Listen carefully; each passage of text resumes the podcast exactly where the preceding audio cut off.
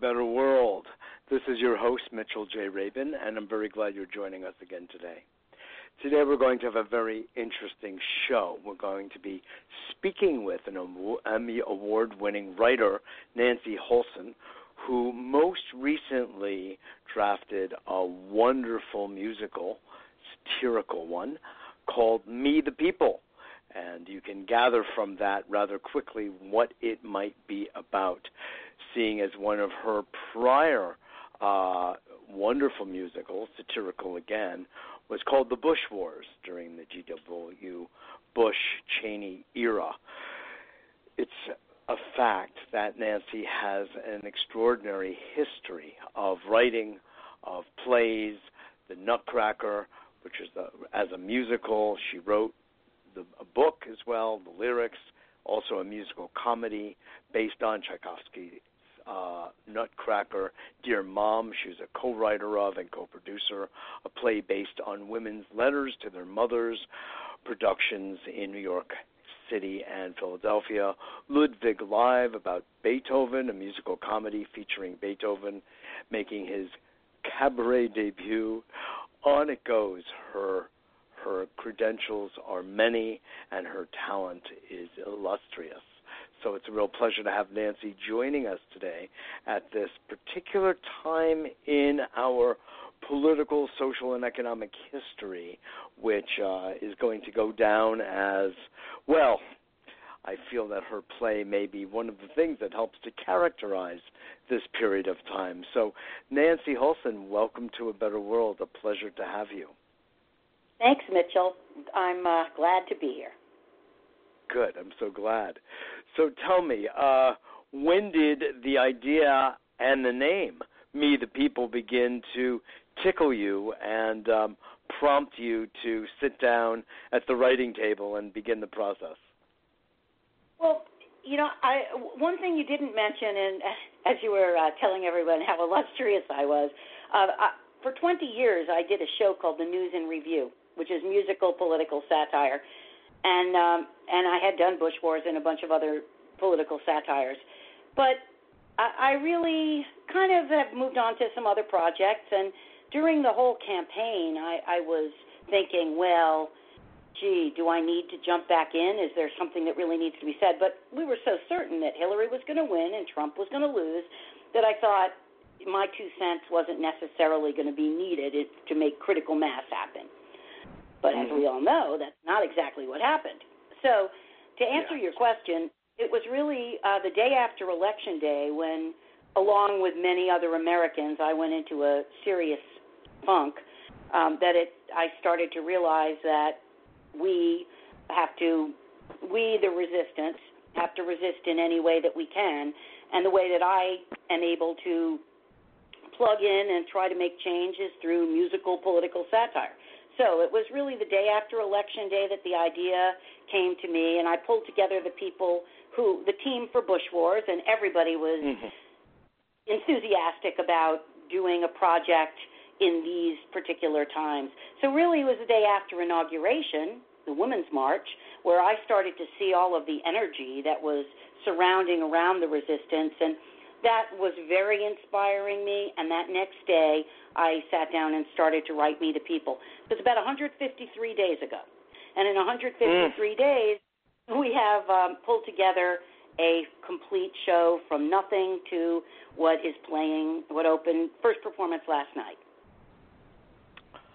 Wow, that is rapid. It's a lot faster than he's been able to pass any meaningful legislation. So yeah. Well, this is true, although he would, of course, tell us that he's passed more legislation than anybody ever, but it's not exactly what the reality is. But, yeah, we've done pretty quickly. I mean, it comes from a place of having been...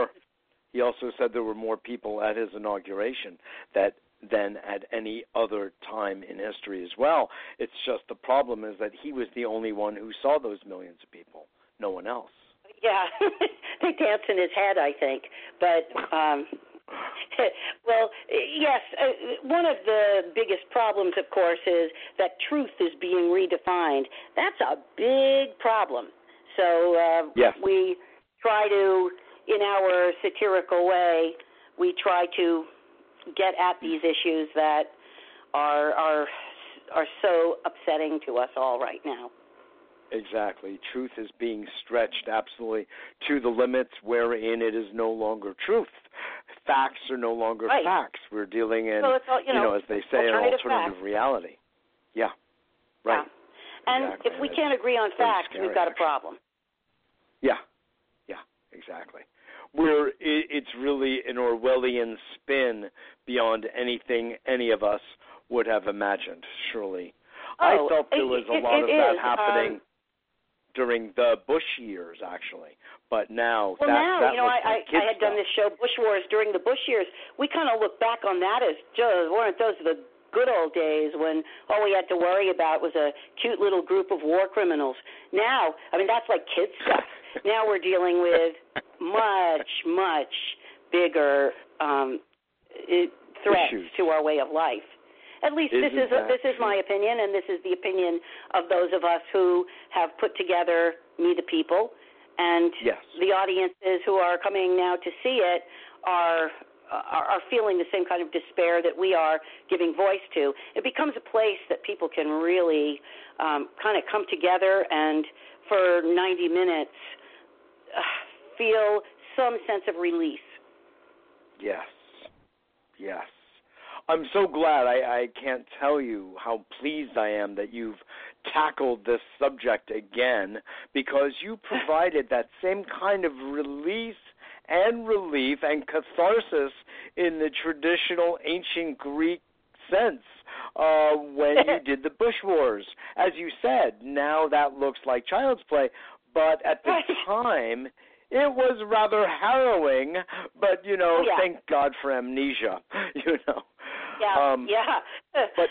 it was harrowing, and there were some bad things going on, but, looking back on it, I think we had a president who, in his way, he had integrity. He believed in what he was doing, and he was duped. At least this is how I choose to look at it in the rearview mirror. There were obviously some big issues we were dealing with, but now all bets are off. I mean, integrity is in very short supply. So the challenge today was to look at this dark, as you say, Orwellian place that we are, and to figure out, how do we make this funny and still, cleave to what it is we're trying to say? So that was the challenge. And, your viewers can come and see us and see if we've met the challenge, but I'm quite confident that we have. We've got a really funny show. People don't think they can laugh at this stuff, but it's important to laugh. It's really, really important, I found a way. Nancy, this is just one of your numerous skill sets, is to find the humor even in the darker moments. And, I really applaud that. That's America. It's important. I mean, that's our history. It gets us through a lot. Yeah. That's right. And not to slant it, but it's the way the Jews got through the Holocaust as well, and any number of different very difficult, challenging issues over the course of several thousand years. I think it's in our DNA, quite honestly, as an adaptive mechanism, well, and we see ourselves now, our society, going down a path where it could be very severe. So not only do we need to laugh in order to take a deep breath, but we also need to find a way to stop this. So I feel like there are so many of us who are make up a silent resistance. The Women's March again and all of the protests that have happened since, very heartening. Yeah. But we need to stay strong, and we need to make change. So laughter, I think it helps us get through this time, but we better make the change. Absolutely. I mean, on that note, I actually frequently, if not almost nightly, watch Steve Colbert just for a 5 minutes of a little, Trumpisms and to come back to a level of sanity. In fact, I wrote about you in our newsletter that you have a way of using humor to bring us back to a level of sanity, because when we're in the media world spinning around on who knows what orbit of what planet, you know, people can lose their sense of ground because the news cycle is so rapid. There's so many lies spun out daily, and this is completely deliberate. He knows exactly what he's doing. He uses this as his, it's a business strategy is what it is, and it's as foolish and transparent to anyone who knows this kind of thing. This whole thing, just as an example, it's probably too late, of course, for your musical, but this whole thing with, and Comey better hope that there aren't tapes. Well, anyone who knew anything knows that there were no tapes. He would never have said that. He was just seeking to taunt him, you know. Your thoughts? So many different points in what you've just said. I'm laughing, ha, ha, ha, not like big laugh, but in terms of Comey and the tapes, we have a number in the show trying to speak to all of this corruption and these things he's doing. And the number is sung by President Nixon back from the grave at a piano bar, singing he's singing to Donald Trump admiringly about, hey, Watergate was bad. I was a crook. Or I'm not a crook, but you're really a crook. So, and then we, of course, Bill Clinton comes in and plays the saxophone with him. That's the guy who actually was. It's ridiculous and fun and dark and anyway. Yes. Oh, my God. I can't wait to see this. Yeah. It's pretty crazy. It starts off. You're getting me excited already. The founding fathers begin the show. And in Trump world, Trump has called the founding fathers in to rewrite the Constitution. And like other good people, like H.R. McMaster and General Kelly, they get sucked into the vortex and they rewrite the Constitution. And we go from we the people to me the people. And that really is, it's kind of crazy to watch George Washington and Ben Franklin and et al. writing Donald Trump's version of the Constitution and all the laws that he's broken and changed. So. You are hysterical. The name itself is utterly brilliant. I mean, I know, not number one, knowing you, I know this is going to be superb. But just the name just says really so much right in the moment, you know. We go, okay, hold on. I didn't even want to ask you to reveal parts of it, but I'm thrilled, you know, that you are sharing some of the intimate details of the scenes that are inside this musical. Oh, well, I'm describing them a little bit to you, but it's like seeing them is a riot. Like Jared and Ivanka, our favorite first family grifters, we've got them doing a tap number where Jared taps his way into, like, every situation in the world that you know, he's charged to fix haplessly, crazily. And we have Ivanka auctioning off to a group of working women all of these items that she is doing for her own benefit. So it kind of talks about, in a song and dance way, about how they've perverted the whole notion of public service and they're just self-benefiting. Yes. Well, perverse. It is, I mean, it's sort of like White House for sale. Isn't there something in retail called a white sale? Well. Hey, that's pretty good, Mitchell. Let's see if I can use that. It's yours. Yeah. Thank you. You know, it's kind of funny here, isn't it? And then there's an elephant sale, too. Maybe there's a white elephant sale. Oh, I don't know. I'm just, don't get me going. Well, hey, if they had a white elephant, they'd sell it. Not to worry. Really? I mean, if you think about at the beginning, I think they were still, they had just gotten elected right after the election. They were on 60 Minutes. And apparently, what was it? Her bracelet that was then on sale at Nordstrom's. After that, this is the bracelet I wore for $10,000 on 60 Minutes. I mean, how much more crass can you get? Totally. It's unbelievable. We couldn't have written this, but of course. That's right. I did. But, except you did. But yeah, right. It's beyond imagination. It's But we have to realize that this is our reality, or if we're all sucked into alternative facts, then it's just going to suck us up. Yeah. So exactly. You know, we have to be clear-headed and not let ourselves be duped. That's correct.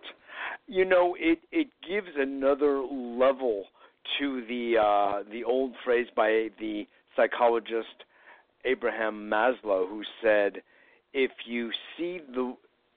the only tool you have is a hammer, you'll tend to see the world as nails. So the president of China arrives in the United States to talk about some of the most important possible life and nation-threatening matters and trade. And Ivanka looks at him like, oh, I can get some trademarks passed. Well, yeah, I mean, there's a lot of stuff going on that's just ethically bankrupt. Correct. And I'm sure that in the play, that is one of the chords that you strike over and again.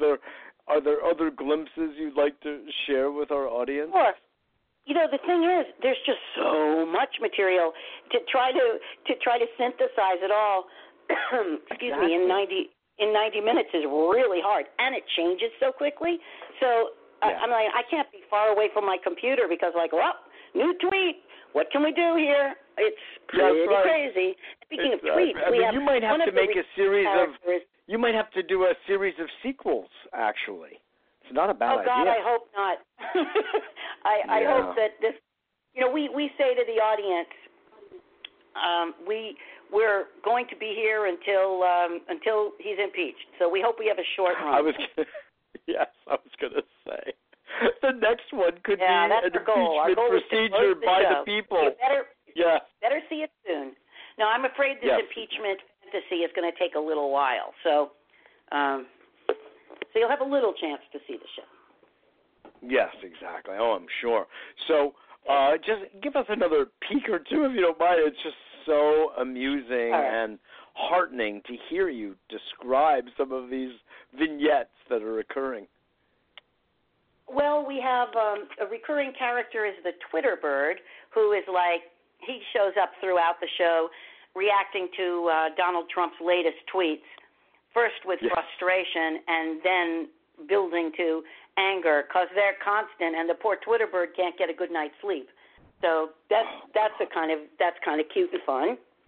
We have we do a really great number about Mar-a-Lago, and we're guided through Mar-a-Lago to meet all sorts of people. We meet a Russian spy. We meet Mike Pence. We meet Melania, and they all have plenty to say. Yes. Oh, we have one number where Paul Ryan and some of his delegation are telling us all about health care, and then Paul Ryan, he diagnoses various people in the audience, and of course nobody's covered because nobody's going to be covered. Yes, right. Nobody's covered. Right. Anyway, those are a few of the scenarios, but it's hard to describe them. You kind of have to see them. You kind of have to be there. Actors. What's that? No, yes, you have to kind of be there and really experience it yourself directly. Exactly, feel the energy. The audiences are so with us. It is the coolest thing. I mean, I've been doing this a long time, and audiences are always kind of like they enjoy some satirical stuff, but boy, yes. The people that are attracted to come to see this show are so in need of expressing the things that we're giving them permission to express, and it's kind of wonderful. Yeah. It feels so bonding. Yeah. It's pretty great. And I was saying the actors, we've got a fantastic cast. Four young kids we have a great cast. Four wonderful, versatile singer, actor, dancers who play, each one of them plays probably 20 different characters. They're great. We've got a fantastic musical director who, James Higgins, who, wow, he's made the music so full and entertaining and beautiful. Mm-hmm. And I should also mention Jay Falzone, who directed it. Jay and I have been working together for years. Jay is so brilliant at really finding comedy everywhere. And it's hard to believe on the small stage at the Triad what he's done in terms of being able to have dance. I mean, it's like Fred Astaire there, Fred Astaire were Donald Trump. It's true. It's not a big stage at all, so. Yeah. So, but we've got some really great people behind the scenes and on stage, and they just deliver this beautifully. Mm. God bless. I am so glad. Yeah. And, you know, on a serious note about comedy is that something I actually mentioned earlier, which was the true role of the chorus in Greek tragedy. And that was, you know, the ancient Greek word catharsis, or purging. And that chorus played a role in basically it was the audience's voice on stage expressing their horror at some of the things that were going on, for instance, with Agamemnon and Clytemnestra and others, and Oedipus, et cetera, et cetera. They would express the pain and the suffering.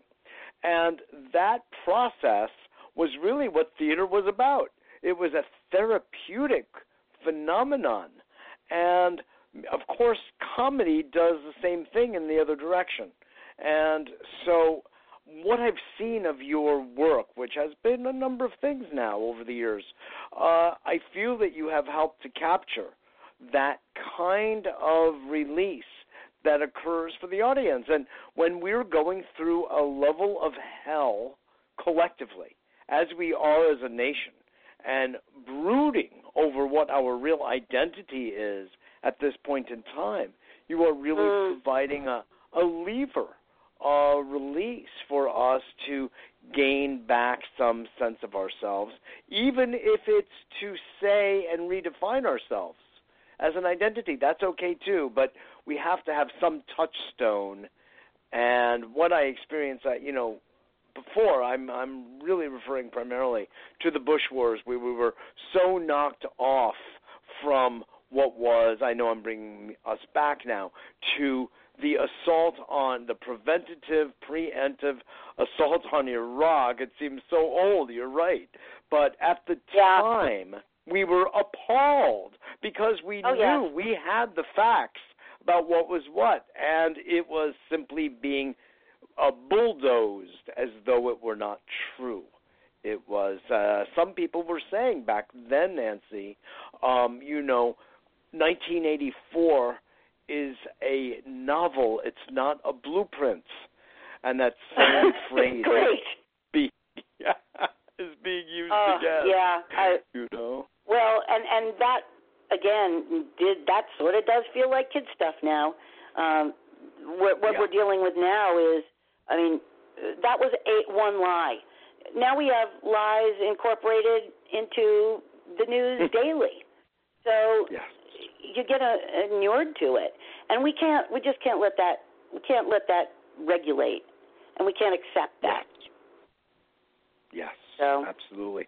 I'm really curious about how you did make the decisions of what material to pick. I mean, let's say it took you this length of time to come up with, to draft the musical. The news, cycle is so rapid. Yeah. Ridiculous. And so much has gotten thrown off. Well, but what we've tried to do is we've tried to take different subjects and ideas, and there are ideas that are sort of in the macro that we comment on.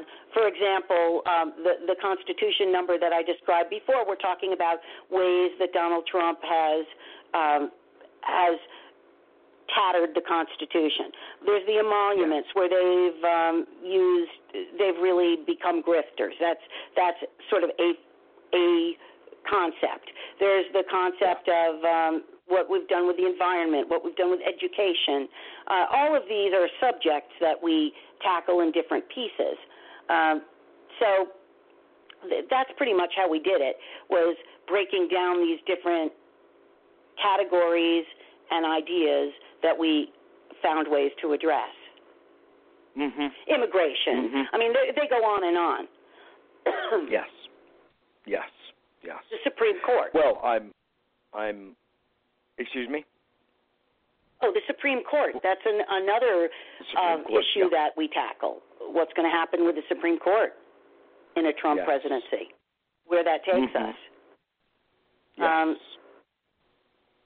Voting rights, gay rights, you name it, women's rights, healthcare. These are all different topics that we've addressed. So even though the news cycles are fast and furious, we've kind of, and we do adjust to things that are happening, but it's core principles we're really addressing. Yes. And I know it sounds kind of like, eating your spinach, but wow, it's not. It's really, it's really fun. Yes. Yes.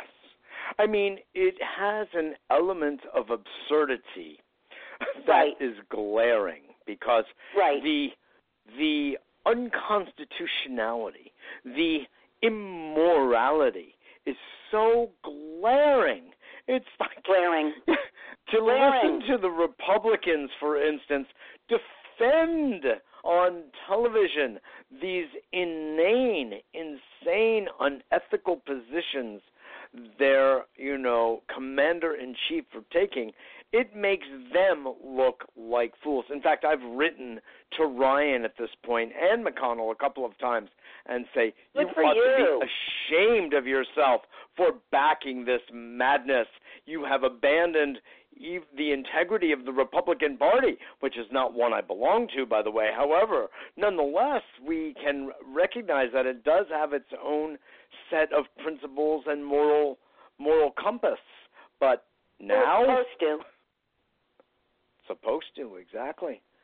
Yeah, well, good for you, Mitchell. You're not afraid to get in there and fight and make your resistance with a capital R. Yes. Well, thank you, Nancy. Well, it's true. Yeah. My way is to in a sense speak truth about, just simply speak what I feel is accurate and right for us all. And but there's another element, and that is beyond resistance.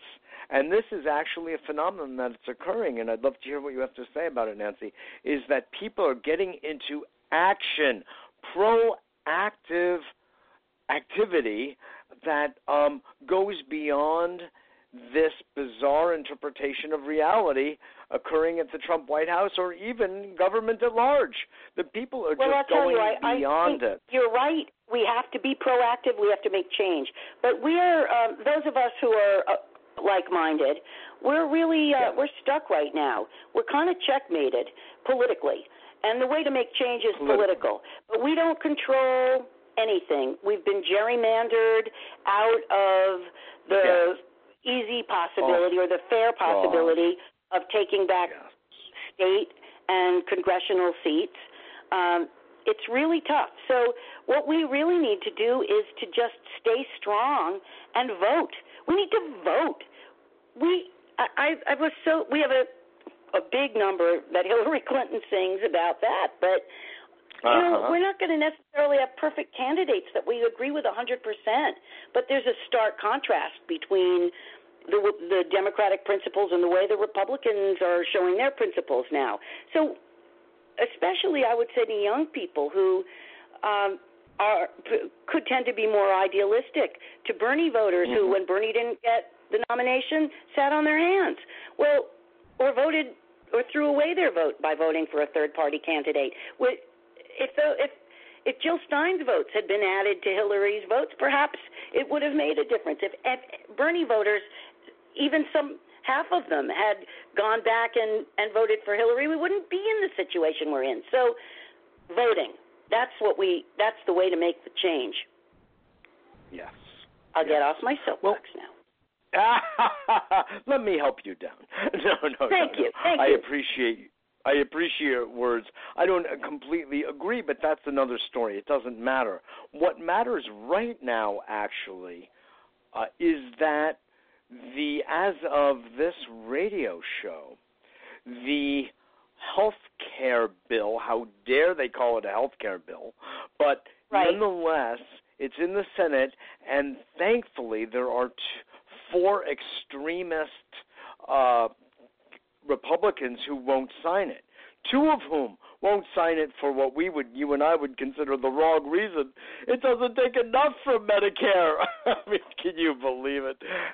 But they will not sign it based on that, at least as of today. But if those I think they will. They're showing signs that they are negotiable. I think there's a good chance it's going to pass, and at least pass the Senate. Well, if they say that if it passes the Senate, it's as good as passed, because no, not necessarily. The Senate has to go back to the House of Representatives, and we'll see how bad the bill is. There may be some of the few moderate Republicans that are left in the House that will see this as committing political suicide. So we don't really know. We'll see. We don't. Who knows? You're right. We really don't. I've heard, they're just a bunch of, they call them pundits, but they're not pundits. They're partialists is what they really are. The so-called experts on television. Nobody knows. They're making their best guess.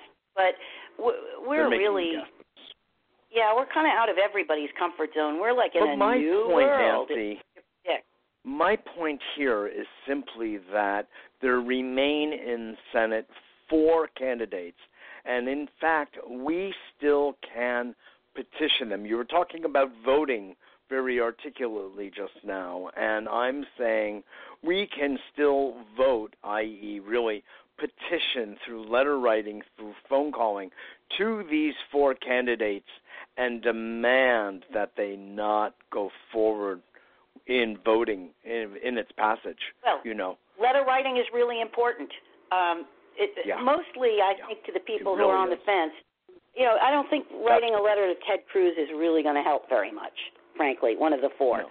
But I do think that there are certain people that are going to be swings that have been affected by going to town halls where the reception has been so angry. Correct. But ultimately, it is going to be about voting. The majority, if we are the majority, we have to make our voice known through the voting, the ballot box mechanism. That's right. I think there's a lot of truth to it. Well, to help people be part of the consensus about which we are talking here, tell us the details about how people can get tickets and come, and how long will it be running. Bring us back to Me the People. Me the People. It's running 5 shows a week, Thursday, Friday, Saturday, Sunday, 2 shows on Saturdays, I think. The way to get tickets is through the website, www.methepeoplemusical.com. And it's going to be running, hopefully, it's going to be running until he's impeached. I love it. I like that vision. And hopefully he'll get impeached soon. The only bad thing about him getting impeached soon, but we'd like another run to – we'd like it to last for a long time, but nonetheless, you'll come up with another one, right? Promise God, us. No, I need some rest. Come up with Nancy Holson, you're wonderful. I so appreciate you, Mitchell, and your good work. And thank you. Hope to see everybody at the Triad Theater. Exactly. You'll see me tomorrow night. I look forward to it. Great, Nancy. Thank you so much, and all of your staff and everyone, and wonderful Mark Balin, who I know has been by your side day by day as this has rolled out. Yeah. Yep. Right. I know how it is. Beautiful. Thank you again for being on A Better World, and I look forward to seeing you soon. Okay, bye-bye. Bye-bye now. Nancy Holson, and it's true, she has done so much, and she's right, she did the News and Review political satire. I mean, sort of not unlike the Saturday Night Live. I'd like to go back in time, frankly, to the days of Nancy, oh, you dirty slut. Oh, that sounds so awful. But Jane Curtin and, oh, God, you know, I actually used to know him. This is a kind of she's a natural at it. She's a pro at it and a natural, which is why she's an Emmy Award winner. And this promises to be a truly wonderful musical yet again, yet with such deep, deep, important sense for our own relief and release, as we were talking about, and in the true ancient Greek mythic cathartic sense. And I look forward to it. I have a bit of an insight into it from knowing her work for so long, and Nancy personally. So I know we're in for a good ride. So please do come. Nancy gave you the specifics. We have it posted also on our website at www.abetterworld.tv. Remember that we are a 501c3 and nonprofit. We so appreciate your contributions to help keep us on the air doing our good work. And you can visit us and get onto our free newsletter at Actually, I hear we don't have to use that anymore. abetterworld.net or abetterworld.tv. Very good. Thanks so much for joining, and I look forward to speaking with you all